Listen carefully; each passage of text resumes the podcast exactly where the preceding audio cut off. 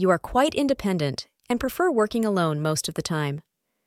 The moon in Capricorn will make you more aware of your heightened independence today, and you may feel you have no need for help from others.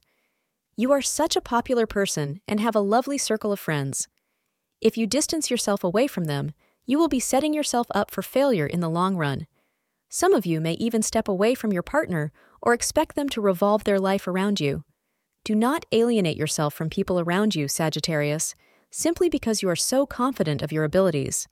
Try to avoid wearing the color red to avoid any kind of negativity. Anything important should be planned between 4 p.m. and 5 p.m. for maximum results. There are indications that you may begin a romantic relationship as an interesting person catches your eye. However, you must give this a thought before doing anything too impulsively. Make sure that it is not infatuation, otherwise, you will have to face some disappointments. Your romantic journey could begin only when the other partner responds positively. Thank you for being part of today's horoscope forecast. Your feedback is important for us to improve and provide better insights. If you found our show helpful, please consider rating it.